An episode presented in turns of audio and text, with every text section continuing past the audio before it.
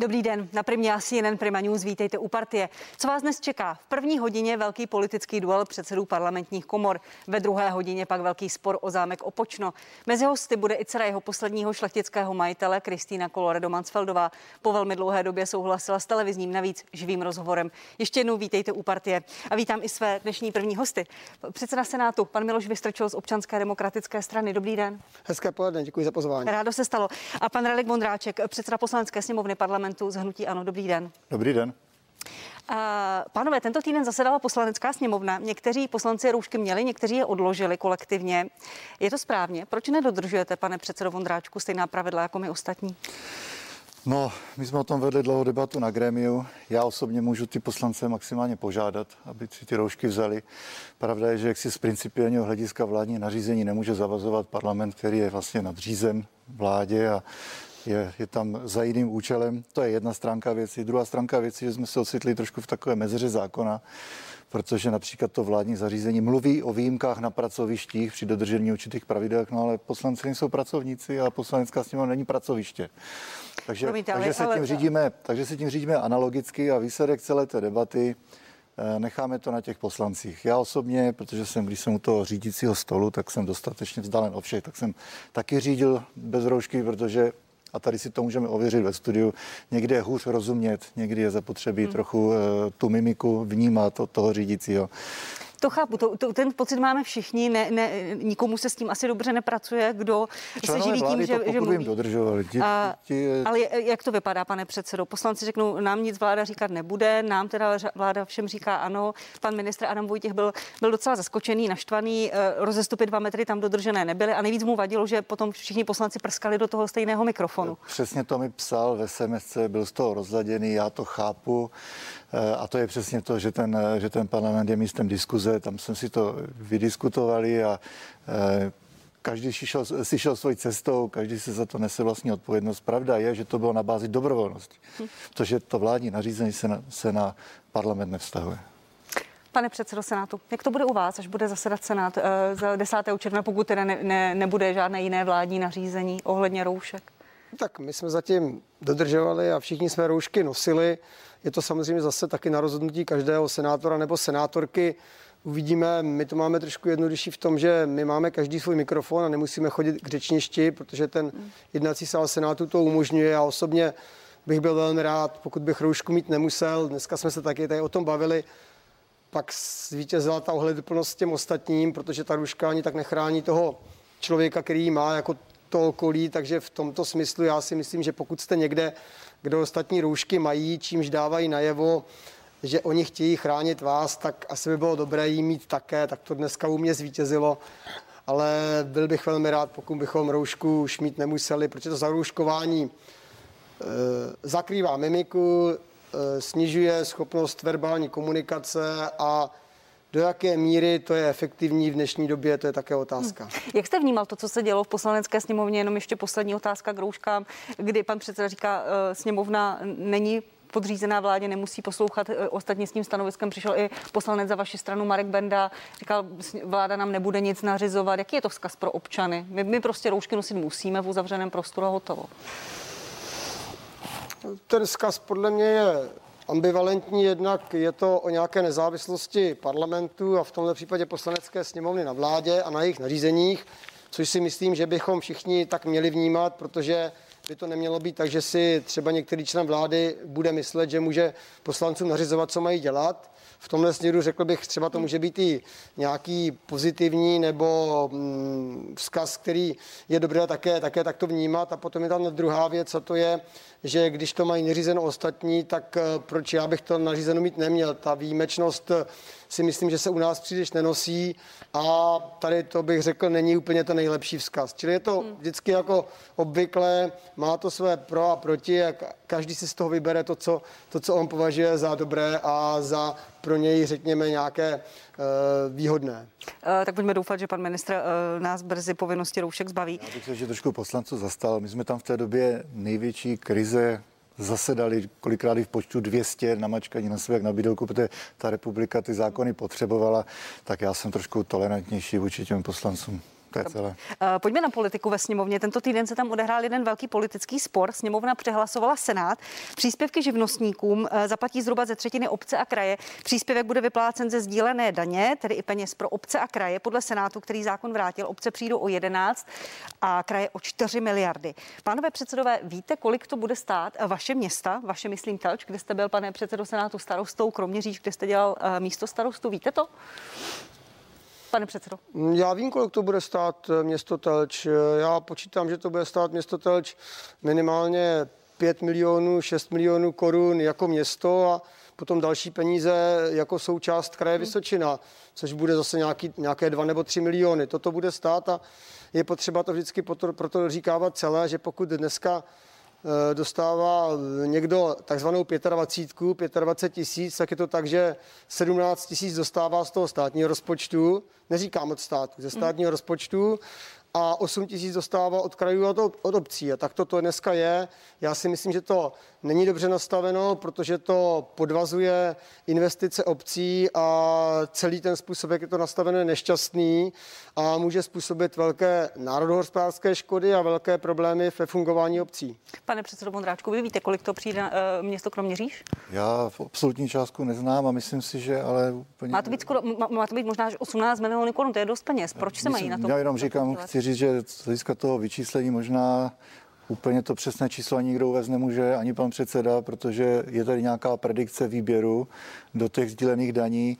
Jiná čísla uvádí ministerstvo financí, jiná čísla uváděli ti, kteří eh, vystupovali eh, jménem obcí a na co upozorňovala třeba paní ministrině tím, že vlastně se těm daňovým subjektům teď prostřednictvím bonusu prostřednictvím toho, že zrušíme daň z nabití nemovitosti, tak se jim nalije 51 miliard a je klasický multiplikátor spotřeby, že z těch 51 miliard se 11,5 nebo kolik vrátí zpátky na DPH. DPH taky spadá do sdílených daní, takže si myslím, že dneska nikdo neví tu přesnou částku.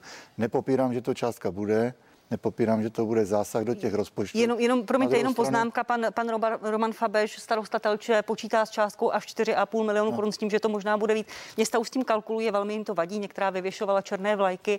Proč mají být těmi, kteří se na tom podílejí? Nezlobte se na mě, ale marketingová akce černých vlajek není nic než marketingová akce černých vlajek. E, to, či že, ty, proč, že ten kompenzační bonus půjde ze sdílených Proč si to daní, myslíte? Pro, promiňte, města dala najevo, že s tím nesouhlasí, to bylo, že to zasahuje nezlobte do se, nezlobte se, už to bylo samotné důvodové zprávy, jak jsme upozorňovali.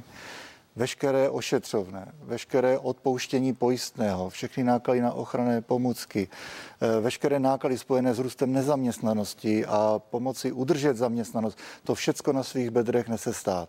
Stoprocentně. Tohle je jediná položka z nějakého důvodu, která musí ze sdílených daní. Je to výsledek dlouhé diskuze s odborníky, s jednotlivými svazy, protože podstatou podstatou tady toho kompenzačního bonusu bylo pomoci rychle těm lidem, kteří opravdu v tu chvíli neměli za co žít a z čeho žít. Kdo rychle dává, dvakrát dává, je, je moto tady téhle pomoci. A bylo to nejnožší, co jsme mohli udělat. Trošku zazlívám se na to, že to vlastně zdrželi o čtyři týdny. Ti lidi čekali na ty peníze čtyři týdny. A promiňte, a je správné stavět mezi sebe nebo proti sobě obce a živnostníky, právě... protože paní ministrině Šlerová řekla, pokud to nebude schváleno v tomto mechanismu, v této podobě, nebude to vůbec. Paní Šlerová skonstatovala fakt. Paní, eh, paní Šlerová skonstatovala, že to bylo právně, právně špatně a my jsme to ani přijmout nemohli, byl by to paskvil. Hmm. Můžu... Pane předsedo Senátu, pan předseda Vondráček vám tady vyčítá, že jste to já, zdrželi. Já teda nevycházím z, z úžasu. Uh, jedna z věcí, kterou tato vláda pořád říká, je, že se musíme z této krize proinvestovat. Jinak upozorňuji, prosím vás, ty peníze nejsou ani pro starosty, ani pro zastupitelstva. To jsou peníze pro občany, které, kteří žijou v těch obcích. To nejsou peníze nějakého starosty. A pokud se z té krize máme proinvestovat, tak kdo umí nejlépe a nejefektivněji investovat, jsou obce. Obcím věří 70% obyvatel, vládě věří 40% obyvatel. Takže je důvěryhodnější. A přesto z pro mě nepochopitelných důvodů vláda bere peníze obcím nad rámec toho, co bude propad daňových příjmů. Propad daňových příjmů bude od 40 do 60 miliard pro kraje a obce a k tomu vláda přidává dalších 15 až 20 miliard, které, o které přijdou díky daňovému bonusu a těmi věcem. To znamená, je to dneska na 60 až 80 miliardách. To znamená, Obci se může stát, že bude chybět každá pátá koruna. Každá pátá koruna nebude, bude pryč. A teď oni říkají, a vy se musíte proinvestovat. A kdo má investovat? Obce. A teď paní ministrině říká, přichází, my vám dáme masivní dotace. Takže si vente, oni vám vemou vaše peníze, a pak vám, abyste si mohli koupit rohlíky, a pak vám budou dávat na základě žádosti peníze na rohlíky. Na základě žádosti a zúřadování. A teď si vente, že byste měla takhle rozdat 15 miliard.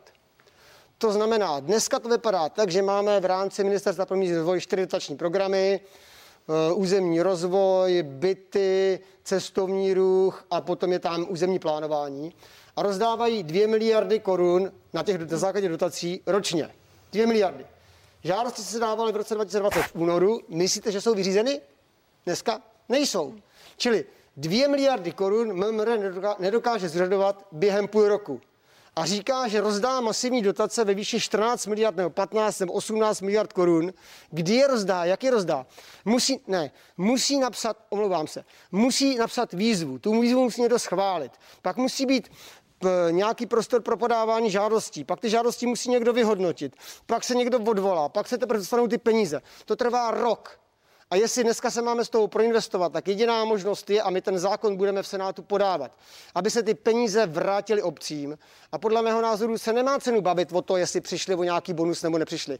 Tady jde o to, že nejlepší a nejefektivnější pro tenhle ten stát je vrátit ty peníze obcím, aby oni v těch daných místech, kde pracují a fungují, dali ty peníze tam, kam patří. Ví to nejlépe, ví to daleko lépe než vláda a ví to lidi, proto je volí lidi, proto jim víc věří. Pane předsedo, pojďte reagovat na to, co říká pan předseda Senátu. Eh, jednak, že ty obecní investice jsou velmi efektivní, konkrétní, dávají práci živnostníkům a pak spožděné eh, dotace. Dostane se opravdu na všechny včas, nebo prostě obce o ty peníze přišly, jak říká eh, třeba poslankyně za, za stan, necháte obce vyhladovět a pak jim budete dávat dotace podle toho, jak budou povolné a, a, a přátelské k vládě. Já z té debaty jsem pochopil, že už je asi definitivně po krizi, protože ta chvilka, kdy jsme byli schopni spolu normálně mluvit a a nikdo nespochybňuje ten vysoký podíl samozpráv na tom, jak jsme teď krizi čelili společně, stát, samozpráva. Už je to zřejmě pryč. Pan eh, předseda trošku odpověděl na to, co, nebo mě potvrdil to, co jsem říkal, že se na dotace čeká. Proto byla volena forma, forma kompenzačního bonusu, kdy ty peníze jsou do tří dnů, kdy je to vratka e, z daně ze, fyzického osob ze závislé činnosti. To byla alfa, omega celé té myšlenky Dotace by se nějakým způsobem jednak museli vyhodnocovat. Jednak finanční zpráva na to vůbec není určena, na to není, ten proces nezvládá a ona je o to, aby kontrolovala dotace, ona není o to, aby je dávala a zprocesovala. To znamená, že ten pozměňovací návrh, který kam dorazil, byl skutečně likvidační. Paní Šilerová jenom skonstatovala, že by, že by nemohlo být podle novelizovaného eh, znění plněno. A tomu, co říká pan Garance, jak to poškodí obce? Víte se ze strany ODS, ze strany... Pro obce. Jednoznačně to sněmovně zaznělo, že se obcím v rámci možností bude kompenzovat, až nedojdou peníze na ty projekty. Ty projekty jsou napsané, nachystané se stavebním povolením. Počkejte, ale, ale kdyby, to kdyby to, teď, kdyby to bylo, kdyby to bylo, ale oni jsou tam připravené a třeba na ně nedošlo. Jsou žádosti podané, jako kdyby, kde vyhodnocujete, kdyby jsme, nesmysl. Kdyby jsme postupovali způsobem, který třeba navrhoval ODS, že se bude platit na hlavu, tak na co je 150 eh, člené obci nějaká, nějaký příspěvek 15 tisíc korun a Praha dostane 2 miliardy, protože zároveň 150 kraj, člená obec by dostala tak, 150 tisíc. Vás, můžeme to se bavit, jakým způsobem budeme těm obcím pomáhat. Zaznělo tam jasné slovo, že pomůžeme.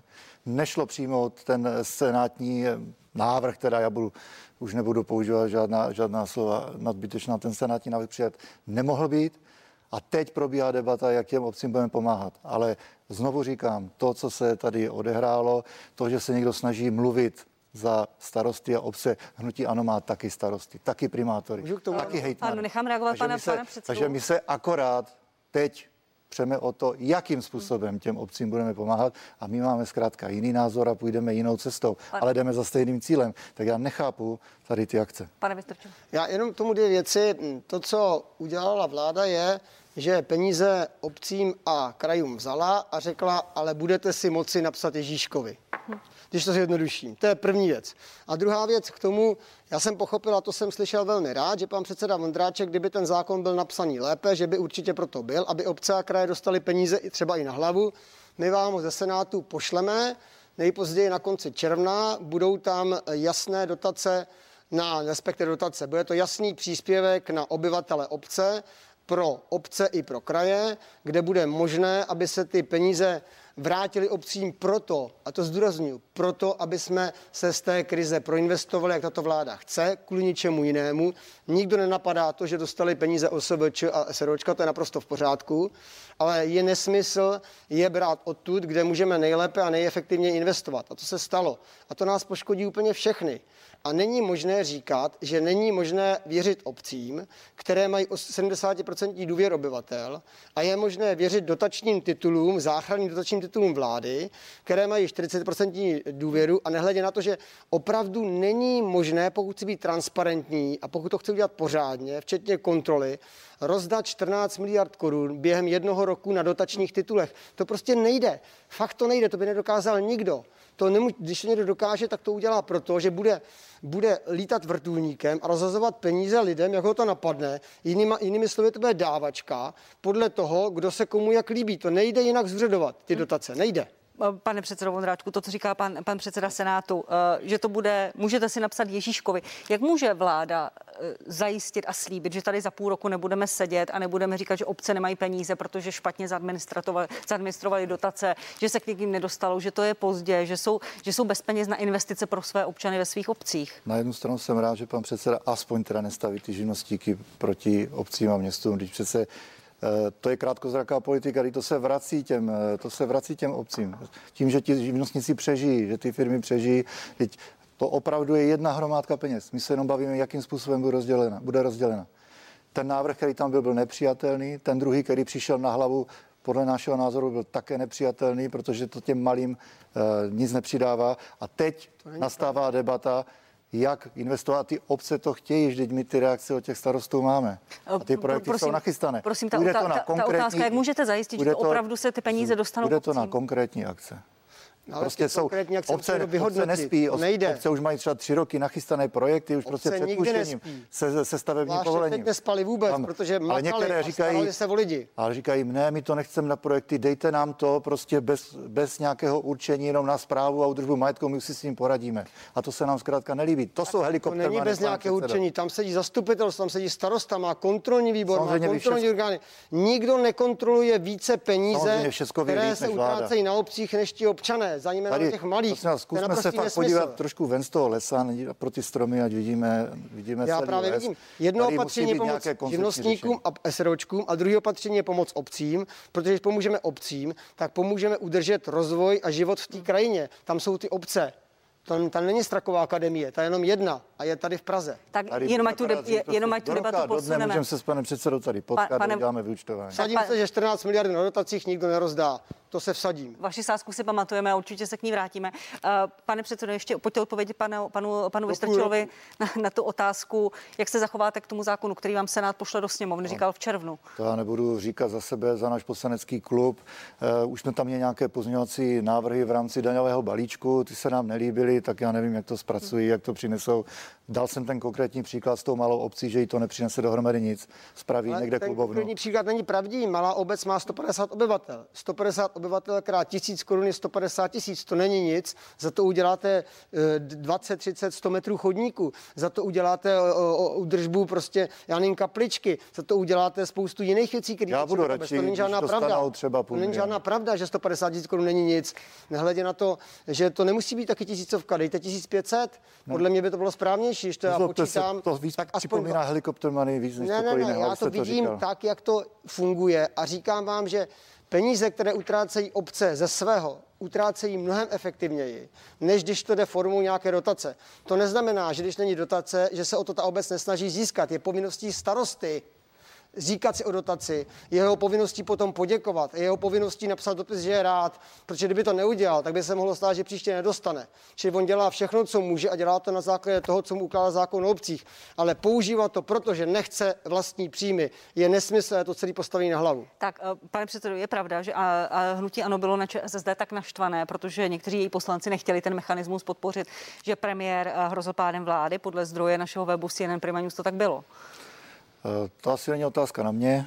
Já, tak já už jste předseda sněmovny, tam no právě, o tom zákonu se, se jednalo. Je to pravda, že tam ta situace byla tak vyhrocená? Být nad tou debatou a, a byla ta situace tak vyhrocená eh, mezi vámi a sociálními demokraty? Uh, nemyslím, že v téhle otázce, že, jsme, že tam máme jinší, jinší, jinší věci k debatě. Bylo to tak, že pan premiér byl tak naštvaný, že hrozil pádem vlády? Můžete to potvrdit nebo ne? Já myslím, že v téhle krizi a nejenom u těchto opatření, ale i u jiných, které směřují, nebo které bych nazval protikrizovými, se nezhodneme se sociální demokraty hlavně v tom, že se to má vyříkat na vládě, že to z vlády mají v nějaké podobě a pak už to mají ty poslanecké kluby podpořit. Takže vás uh, a ne, že tam, a ne, že si tam vždycky jiného. někoho najdou, kdo tam někdo podá nějaký pozměňovací návrh, nebo se až ti poslanci domlouvají, že by podpořili případně jiný návrh. Takhle se prostě koalice nedá udržet, takhle to nefunguje. Takže se, ne, takže se nedivím, že, že emoce planuly. Planuly plánuje, protože paní ministrině Alena Šilerová se velmi explicitně vyjádřila na adresu no, sociálních demokratů. Na mikrofon spíš pro sebe kolega Hamáček to ani nevěděl, že to řekla. Tak já myslím, že to už je za námi. Dobře, pojďme na zahraniční politiku. Sněmovna se bude zabývat výroky svého místopředsedy, vašeho prvního místopředsedy, šéfa KSČM Vojtěcha Filipa o československých legionářích. Navrhl si to starostové s tím, že se dolní komora od Filipových výroků může distancovat. Eh, pane předsedo Vonráčku. Vojtěch Filip eh, pro ruský armádní nejkrásná zvezda kritizoval odstranění sochy maršála Koněva, označil je za zločinné. Pražské komunální politiky z neofašismu mluvil o tom, že v Česku rostou fašistické tendence, chválil ruskou vládu za to, že neopravuje nebo nenutí místní úřady k opravám pomníku našich legionářů. Co říkáte na takové řeči vašeho prvního místo předsedy? No vždycky je nejlepší si pana místo předsedu pozvat, co jsem udělal a ty věci jsme spolu probrali. On mi ukázal oficiální text, který autorizovaný zaslal už ten ruský překlad vypadá jinak. A už to, to byla chyba v překladu? Ano, to, on tam poslal opravdu trochu jiný text, on to nemůže za sebe, že, že chválí ruskou vládu za to, že... Promiňte, já jsem ho tady měla před 14, jenom mi říkal, že si to já jsem, ho, já jsem ho měl ve středu. A on že ve středu mě ukázal, ve mě ukázal text, co tam posílal, takže tomu nějakému významovému posunu tam došlo při komunikaci s ruskými médii, s tím musíte počítat, že vás můžou propagandisticky zneužít. Mně se dotkly jeho výroky, které se týkají legionářů, protože jsem osobně byl v Moskvě, Zaštítil jsem tam výstavu našich legionáří. Kdybych tam nebyl osobně, tak by nebyla ve státním muzeu. Je pravda, že ty naše památníky tam trpí nezájmem a nespravují se. Často jsou tam postavené v rozporu eh, s vůlí těch samozpráv, protože, co si budeme říkat, hmm. čeští legionáři byli velmi efektivní ve svém postupu. Oni byli úspěšní a vítězili a ty dějiny potom tam psal někdo jiný, takže tam je spousta negativní energie a na tom Promiňte, se musí v klidu pracovat. Takže v tom rozhovoru pan Vojtěch Filip říká, že, nebo neříká, on tam že... říkal, že existují lidé, kteří, on to neřekl prostě jako za sebe a nedej bože za poslaneckou sněmovnu. On říkal to ale za, za, řekl to za, sebe, za, za členy KSČM, tak to v tom rozhovoru bylo popsané. tak. A někteří, a někteří občané. A to vám, to a to vám, a to vám pak, nevadí takové řeči vašeho já jsem, já jsem si to s ním eh, vyřešil osobně že nevadí. To, je, to jsou právě věci, které pak diskvalifikují komunistickou stranu Čech a Moravy z toho, aby byli plnohodnotným členem jakékoliv vládní koalice. Protože dokud se neoprostí od své minulosti, dokud prostě nebudou používat slovník, který je pro nás nepřijatelný, tak prostě vždycky nás to eh, vrhne o spoustu let zpět. Chovají se ve sněmovně řádně, jsou řádně zvolení, je to demokraticky zvolená strana a pak přijde vždycky nějaký takovýhle zlomový bod. Eh, co by no. měla sněmovna podle vás přijmout za usnesení směrem k tady k těm výrokům? Já si myslím, že jsme si to eh, vyřešili a nemyslím si, že poslanecká sněmovna, hlavně ta debata, úroveň její debaty, která se strhne na tohoto téma, nám k něčemu bude a že by nás někam posunula. Tak si to nemyslím. Jak to víte? Tak eh, no, já už jsem až sedmým rokem, tak už si to dokážu představit. Pane, pane předsedo Senátu, měla by sněmovna přijmout nějaké usnesení? A věříte panu, panu předsedovi, že tam byl jakýsi zkreslený překlad? Sněmovna by měla vyjádřit eh, minimálně to, že není možné, aby druhý nejvyšší uh, muž poslanecké sněmovny spochybňoval právo obcí na samozprávu, to je ústavní právo. Eh, nemůže spochybňovat zásluhy našich legionářů a říkat, že jsou špatní, pokud bojovali proti bolševikům. To je naprosto pro mě nepřijatelné a eh, Rovněž jsem zaznamenal, že to nějak pan eh, předseda Filip nespochybňoval na jedné debatě, na které jsem s ním byl a obecně si myslím, že není dobře, pokud druhý muž poslanecké sněmovny vlastně narušuje suverenitu České republiky a do jisté míry adoruje Rusko a to znamená režim, který rozhodně není demokratický. To jsou všechno věci, které škodí naší zemi a vyvolávají v lidech, řekněme, dojem toho, že Eh, my ani nemáme zájem být suverénní zemí a že tady si samozprávy nemohou rozhodovat, jak eh, eh, uznají za vhodné a správné, samozřejmě v souladu se zákonem a to je špatně. Pane předsedo, pojďte reagovat. Jenom teda ještě, abych to uvedl na pravou míru, ale tady jsme vidíte, jak potom ten výklad už je svým životem, jak se to oddělí od toho, od toho původního rozhovoru. My máme schválený a zařazený bod, ve kterém se budeme věnovat té otázce legionářů, protože Říkám, to se mě osobně dotklo, protože mi ta tematika blízká a my se tomu budeme věnovat na půdě poslanecké sněmovny. Téhle části. Samozpráva má samozřejmě právo na to rozhodovat si podle svého. Na druhou stranu my máme také nějak, jako stát mezinárodní smlouvu z roku 1993 a jsme zavázáni chránit vojenské památníky. Mně se nelíbí ta polarizace. Já si myslím, že to je prostě někdo má zájem na tom, aby docházelo k polarizaci téhle diskuze. Mně se nelíbí, když kdo, třeba v veřejně prosím? právních médiích je označován ten, kdo řekne, že odstranění sochy Koněva nebylo v pořádku za buď Rusko nebo po, podporovatel Ruska. Já myslím, že mezi podporovatelem Ruska a e, úplně řekněme nepřítelem Ruska je obrovská škála, do které pro, pro, patřím pro, i já. Promiňte, musím vás přerušit, ale pan předseda uh, KSČM do té debaty vstupuje, teď mluvím, teď mluvím za sebe. vstupuje s prismatem tím, že kdo uh, chce odstranit sochu maršála Koněva je fašista nebo neonacista. To jsou ty mediální zkratky, které já prostě... On to ale, promiňte, ale to já, říká pan předseda. Já to odsuzuji, já prostě to nemám rád, stejně jak paní poslankyně Černochová řekne o ministrovi Zaorálko, že náce, když, je, když se vyjádří kriticky k Izraeli. To jsou prostě zkratky, které do kulturní debaty nepatří množí a bohužel se nám to množí v České republice a množí se nám to i v té komunální politice. Ideální je takovéhle politické extremisty ignorovat. Bohužel se ukazuje, že to není možné, protože mají velký prostor v médiích. To si potom každý musí zvážit, jestli vystoupí a konečně se ozve. Pane předsedo Senátu, eh, zazněla tady eh, vlastně poznámka k paní poslankyni za ODS Jany Černochové, eh, protože vážně na politické debatě tento týden vzbudila ještě jedna zahraniční politická kauza. Ministři za ČSSD, Tomáš Petříček, pan Zaorálek a bývalý šéf diplomacie Karel Schwarzenberg sepsali text, kde dali najevo, že nesouhlasí se snahou Izraele anektovat osady na západním břehu Jordánu. To vyjádření to slovo, které použil, já ho nechci opakovat, Jana Černochová na adresu Lubomíra za Orálka, to bylo na místě? No, já tady souhlasím s panem předsedou Vondráčkem, že si myslím, že pokud je to jen trochu možné, tak bychom se měli vyjadřovat slušně. Mm, k nám do Senátu zatím neslušné výrazy nepronikly.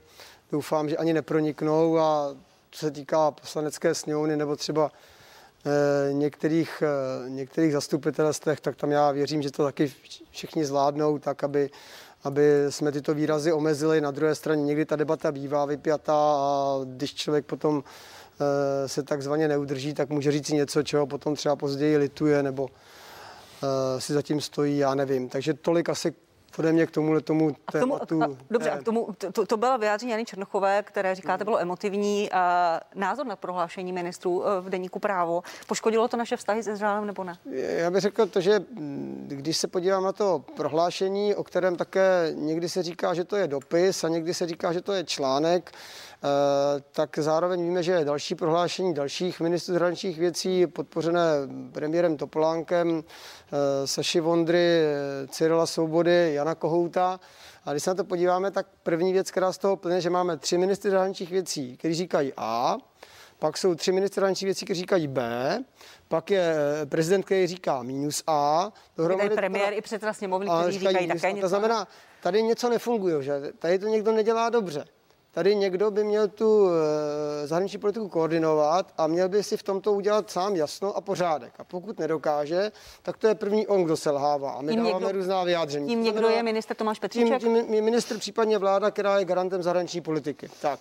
A druhá věc, která, která mě tam zaráží, je to, že že já, kdybych, mm, eh, kdyby v nějakém okamžiku něco zásadního z hlediska, řekněme, počínání chtěl svému stan- dlouholetému eh, partnerovi a příteli sdělit, tak bych to nedělal přes článek. Napsal bych ten dopis hmm. třeba a aby si to mohl přečíst a potom se k tomu vyjádřit a mohli jsme o tom diskutovat, zda mám já pravdu nebo má on, to se nestalo. Bylo to zveřejněno, což mi nesedí a myslím si, že to nebylo úplně dobré.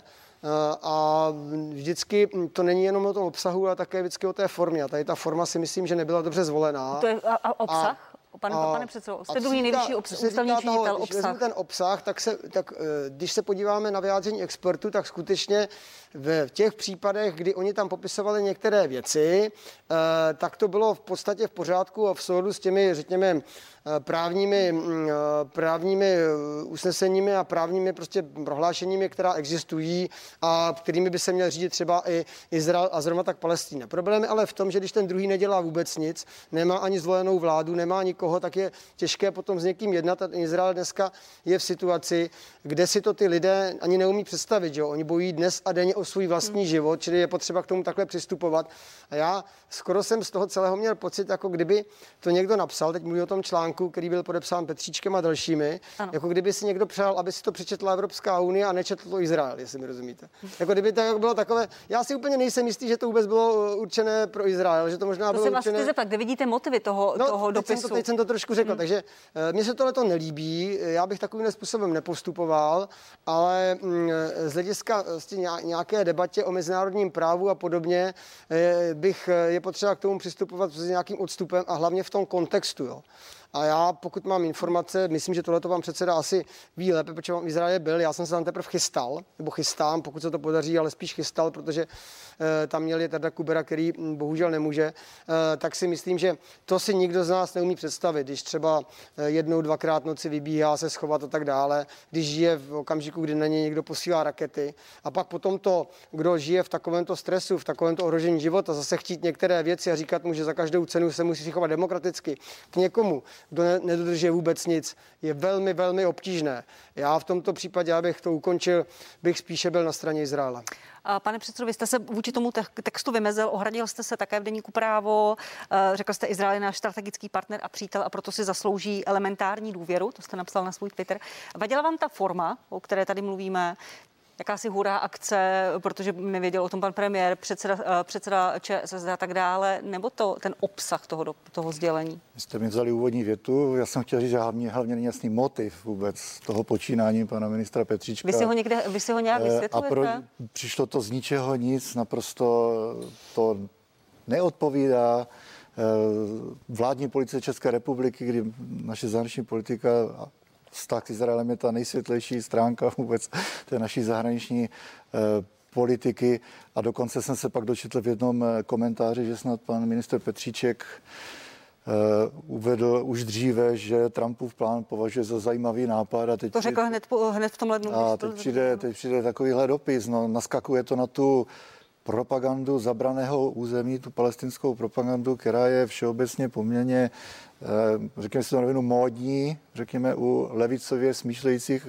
západoevropských politiků. Je to prostě takové cool, stejně jako třeba Green Deal a podobná, podobná témata, ale naprosto to nerespektuje náš vztah s Izraelem, ale hlavně je to mimo realitu v Izraeli kde ti palestinci už několik šancí na vytvoření svého státu odmítli.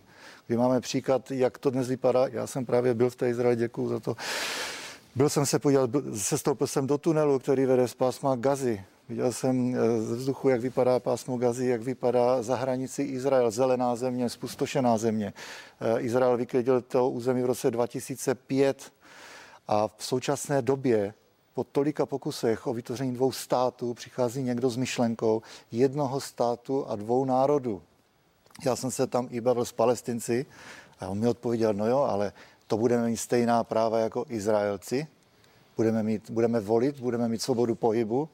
Možná o to té mladé generaci dneska už jde víc, aby měli práci, aby měli bydlení, aby, aby se mohli pohybovat, protože těch vůdci je v podstatě uměle drží v těch podmínkách, protože ten extremismus tam jenom kvete. A Izrael opravdu bojuje o přežití a, a t- naprosto souhlasím s panem předsedou Petrem Fialou, který řekl, kdyby jsme se řídili levicovými intelektuály z Evropy, tak stát Izrael už neexistuje. A bohužel Evropská unie stále investuje, různé neziskové organizace investují do do Palestiny, do palestinské otázky, ačkoliv již takové státy, jako je Saudská Arábie, Spojené Arabské Emiráty a další už od toho dávají poměrně ruce pryč, nebo jsou takový. Na, na druhou stranu ještě jedna otázka, pane, pane předsedo Vondráčku, my se tady nebavíme o textu, který sepsal nějaký levicový intelektuál, jak říkáte, ale ministr zahraničí Tomáš Petříček zodpovědný. Zazněla tady kritika ze strany pana předsedy Senátu. Já přidám ještě jednu od Jana Zahradila, europoslance za ODS, který říká, že se zahraniční politika rozpadla. Tomáš Petříček je slabý a bez respektu. Jak vy hodnotíte práci já, já vím, že to já je minister z koaliční myslím, že to je vzdělaný strany. a inteligentní člověk a tohle je úlet. Já s ním nesouhlasím ve spoustě jiných otázkách zahraniční politiky, ale doposud jsme vždycky koordinovali naši činnost. Konec konců od toho jsou ty pravidelné schůzky, které se konají na hradě, abychom nějakým způsobem představitelé vystupovali aspoň pokud možno přibližně jednotně. A má tady, to, má to... tady tohle nezapadá do, do české politiky dlouhodobé. Má Tomáš Petříček pod kontrolou zahraniční politiku? A tak to já nevím, jestli zrovna já bych z pozice zákonodárného sboru, co to je mít pod kontrolou zastupitelské eh, úřady nebo eh, naše vztahy s jednotlivými zeměmi. No asi všechno, když jste ministr zahraničí. Já si myslím, že podstatné je, podstatné je opravdu, že tu politiku utváří vláda a že ministr zahraničí nemůže vybočovat. To bylo prostě, já jsem to řekl, úlet. Mm-hmm. Pane předsedo Senátu, moje cesta nad Chajvan se stává reálnější a reálnější, to jste řekl po jednání s panem prezidentem. Trvá to? No, trvá, trvá to, možná bych přidal ještě jedno reálnější. Takže třikrát reálnější, takže ne, máte už to, plán cesty? To mám nebo... humorem. Ne, tak já počítám, že nejpozději do konce června bude eh, vše jasné. Předpokládám, že to bude spíše dříve a v tuto chvíli bych zůstal u toho výroku, který vy jste citovala. Myslím si, že je správné, když některé věci se dějí tak, že eh, člověk je neříká dříve, než by řečený býti měli a já v tuto chvíli se snažím maximálně o tom, jak se třeba můj názor vyvíjí a co se dál děje informovat a zrovna tak to udělám i v případě toho, až bude úplně jasné, zda budu na Tajvan cestovat či nikoliv. Co do toho vašeho přesvědčení nebo vyjádření přidalo to třetí reálnější? Co to bylo? Byla to nějaká konkrétní akce ze strany Číny, váš telefonát ohledně tchajvanské prezidentky? Co to bylo? Byly to konzultace s lidmi, kterých se vážím a o kterých si myslím, že zahraniční politice rozumí a že třeba mají i můj pohled na obhaj, obhajobu lidských práv a svobod a také to byla debata s ekonomy a s lidmi, kteří velmi dobře znají, jakým způsobem se dá s Tajvanem obchodovat a rozvíjet i, řekněme, vědecko-výzkumnou činnost, případně kulturní spolupráci. A pak to teda nezastírám, bylo i zasedání pléna Senátu, kde jsme přijali usnesení, eh, které říká, že Senát, Český Senát je přesvědčen, že by předseda Senátu měl na Tajvan jet. A jste pod nějakým tlakem Číny stále? Já to tak necítím, pokud eh, by někdo chtěl mluvit o tlaku, tak spíše je to tak nepřímý. Nezaregistroval jsem nic přímého, žádné přímé oslovení ze strany Čínské lidové republiky. Pane předsedo Vondráčku, měl by pan předseda Senátu jet nad Chajván? Vy jste se vyjádřil, že ne? Pan On říká, že to je třikrát reálnější už. Před chvíličkou říkal, před chvíličkou říkal, jak by tam měla ta mezinárodní, ta zahraniční politika být koordinovaná jednotná, že by nemělo docházet k nějakým e, výkyvům.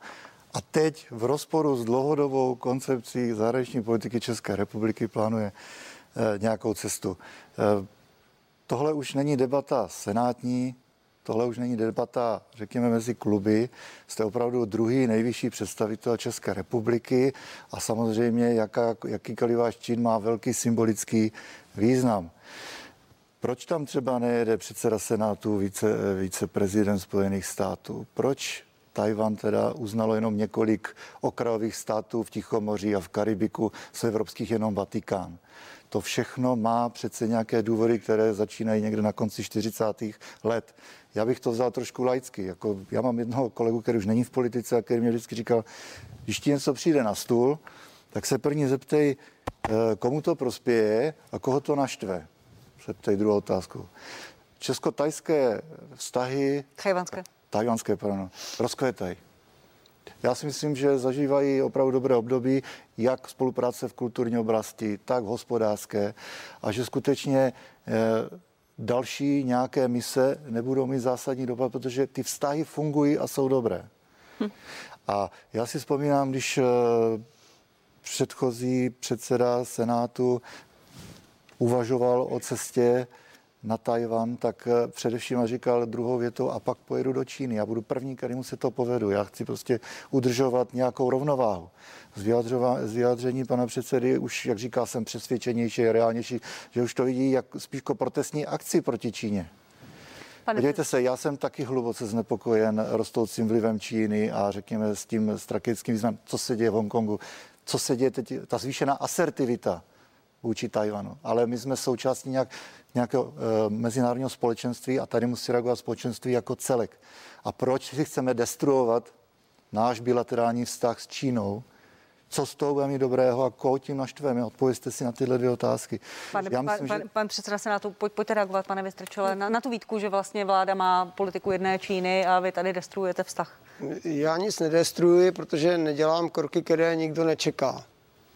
To je snad zřejmé, protože pokud to chtěl pan Vondráček, pan předseda, porovnávat s článkem pana ministra Petříčka, s tom nějak reagoval, tak ten hlavní problém byl v tom, že to vůbec nikdo nečekal. A pokud se ptáme na to zdůvodnění, tak to není žádný truspodnik.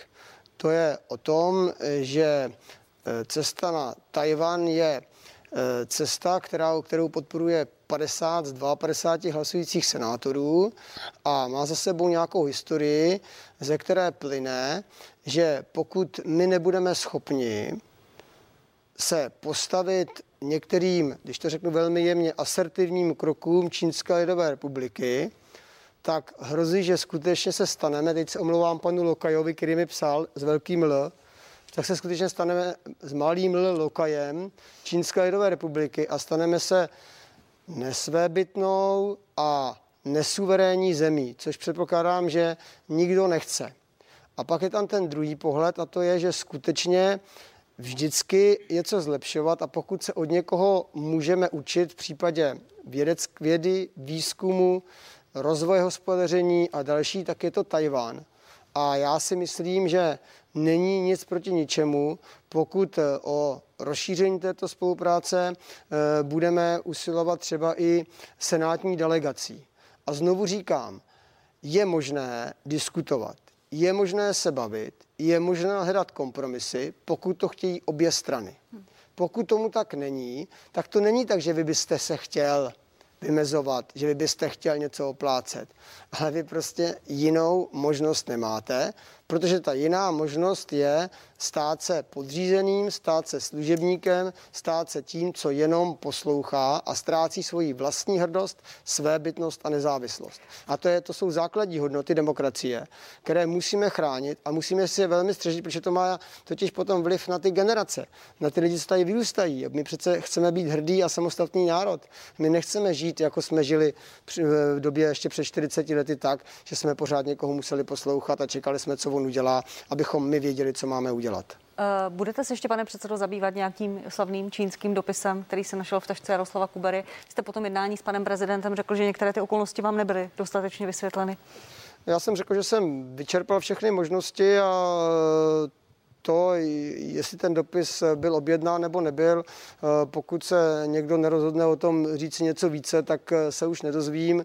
Na druhé straně já jsem říkal, a to je velmi důležité, že i to, že jsme se snažili ty věci zjistit a to, jak to dopadlo, je důležitá informace. Aspoň každý víme, kde kdo stojí a co si o té věci myslí a co je ochotný, řekněme, občanům a veřejnosti sdělit. To je důležitá informace a věřím, že se lidé podle toho do budoucna budou chovat. Eh, pane předsedo Vondráčku, jeden z těch rozporů je důležitost toho dopisu. hrad říkal, že to byl nedůležitý dokument, nevýznamný A4, eh, pak ale jsme viděli, že ten materiál byl součástí materiálu pro schůzku nejvyšších ústavních činitelů, byl tam přípis eh, pana Jindráka. Jak to bylo s tím dopisem? Já vám odpovím jenom jednu větu. Já, nezlobte se, já prostě souvislost mezi tím, jestli návštěvou Tajvanu a o tom, jestli budeme lokajem nebo nebude to lokajem, já to tam nevidím při nejlepší vůli. Prostě to jsou dvě různé věci a já doporučuji, aby se například jela, aby senátní delegace jela na Tajvan.